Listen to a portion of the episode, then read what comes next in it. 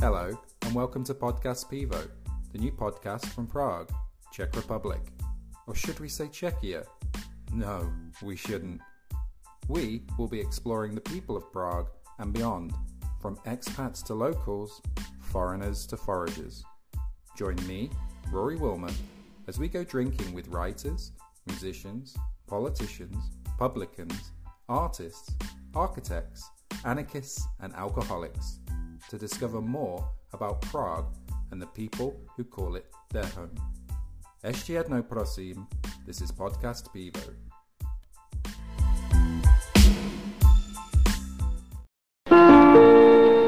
Ukončete prosím výstup a nástup, dveře se zavírají.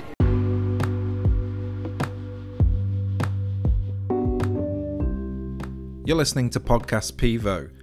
We've taken a little break for the last week or so due to the pandemic COVID 19 situation here in the Czech Republic. It's been a little bit tricky to get out to our guests and to speak to the people we want to speak to, especially in a pub. The pubs are closed. Tricky. You know, you can only do so much home drinking. You want to be careful with that.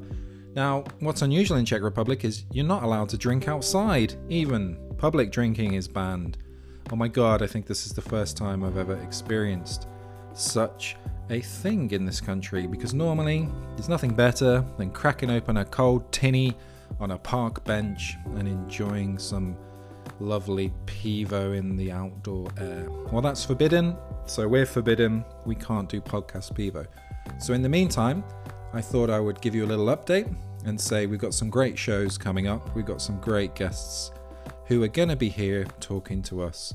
People from Prague, people who visited Prague, people who are from anywhere else that's interesting. Doesn't have to be Prague. We're going to go out to Pilsen, we're going to go down south to Moravia, down Brno ways, and further.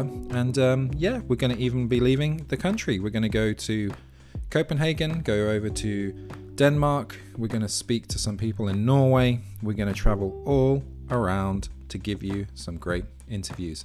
Hoping also to get down to South Africa at some point and have a great chat with a very interesting investigative journalist who I think you're really going to enjoy listening to. So, in the meantime, I thought I'd give everybody a little update on my latest new book, Social Media and the Seven Deadly Sins.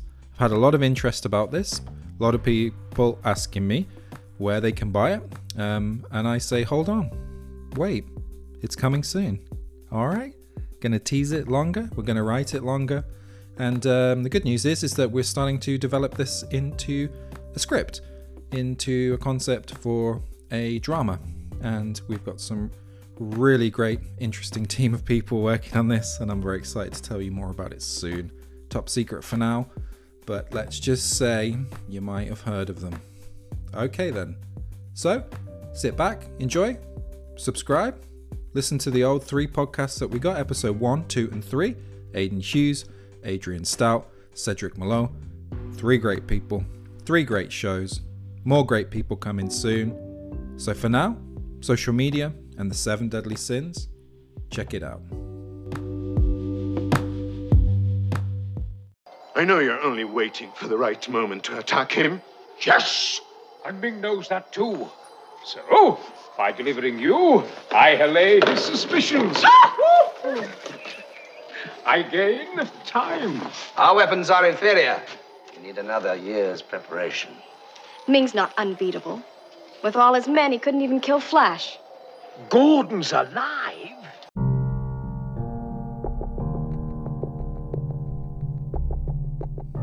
Social Media and the Seven Deadly Sins by Rory Wilmer. This is the beginning of my book that I'm going to do as an audio preview, a little bit of a trailer for what's forthcoming and what I've been working on. This is dedicated to my darling wife and my loving father, both who are writers who've inspired me to believe in the power of the written word. I did not intend to write a book about the Bible or the Christian religion. While I have taken inspiration from the seven deadly sins, I am not trying to take a viewpoint from a theological perspective. As an atheist, I look towards all organized religions with a large degree of skepticism. After 20 years of working in digital advertising, for a multitude of global brands, I find myself having an even greater degree of skepticism for social media, and in particular, Facebook Inc. I no longer believe that the good outweighs the bad, that social media companies have our best intentions at heart, that they want to help us connect with our friends and families and bring our communities closer together. Their purposes are only focused on greed in the form of profit. A profit created by leeching your data and selling it to the highest bidder. Each of us has been assigned a dollar value, and the content, thoughts, and creativity we share on their networks allows for us to be a commodity which can be traded. But at what price? We have made a deal with the devil sold our most private thoughts and desires in exchange for the dopamine hit of an engagement. This is how the social media engine runs on the fuel of the seven deadly sins and why it's harming humanity. I don't remember how I got here, but here I am. 20 years into a career supporting global brands propagate their messages through digital and social channels. It all started back in 1998 when myself and a few other online friends decided to create an online forum where we could share our creativity and discuss world events. We had all been members of an American based website called .col, a spin off from the Fark and Style websites where the best writers from what was then considered the darknet of censorship free forum postings would publish essay style articles the site was minimal, clean, and free of advertising banners, which had started to become a pandemic of click farm proportions. We called our forum the flip side, in the sense that we wanted it to be a flip side from the very worst of the internet to showcase what we felt was the very best. Community. Our community consisted of members from all walks of life from all corners of the globe. We were young, bright eyed, and looking at the beginning of social media before the term had even been invented. And that's because social media had actually been a thing long before Mark Zuckerberg arrived at Harvard University and looked for a way to get laid. We worked in open source PHP code and shared our hacks and developments back to the community as well as openly sharing our creativity at no cost. We didn't run adverts on our site, we self funded it and crowdsourced funds from our members. Again, long before the idea of Kickstarters had entered our modern parlance. In this sense, looking back, we were way ahead of the curve.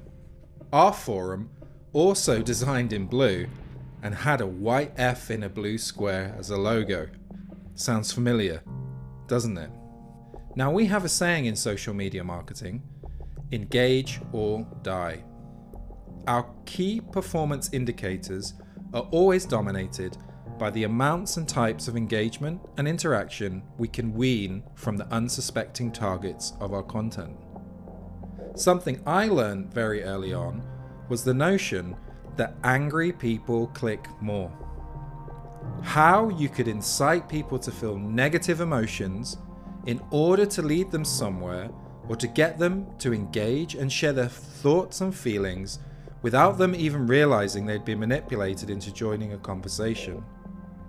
More often than not, this conversation would become an argument.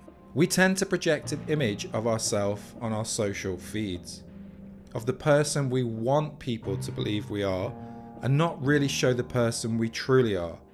Let's face it, mostly because our lives are mediocre at the best of times, and often quite repetitive and unfulfilling. When we stare into the black mirror of our phones, we are able to create the image of ourselves that we want to see. Yet this social mask betrays us, for the data exhausts we leave behind show our true selves to the ones who collect the data allowing them to see deep into our psyche and to know and understand us better than we understand ourselves. This is when I had my divine inspiration. What were the things that gained the most engagements when it came to social media? The more I looked into it, the more I started to see a pattern and how much this pattern started to look like a list of the capital vices. The more angry people would become, the more they would respond.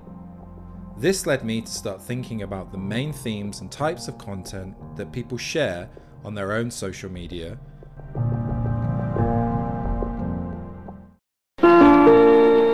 Ukončete prosím výstup a nástup, dveře se zavírají.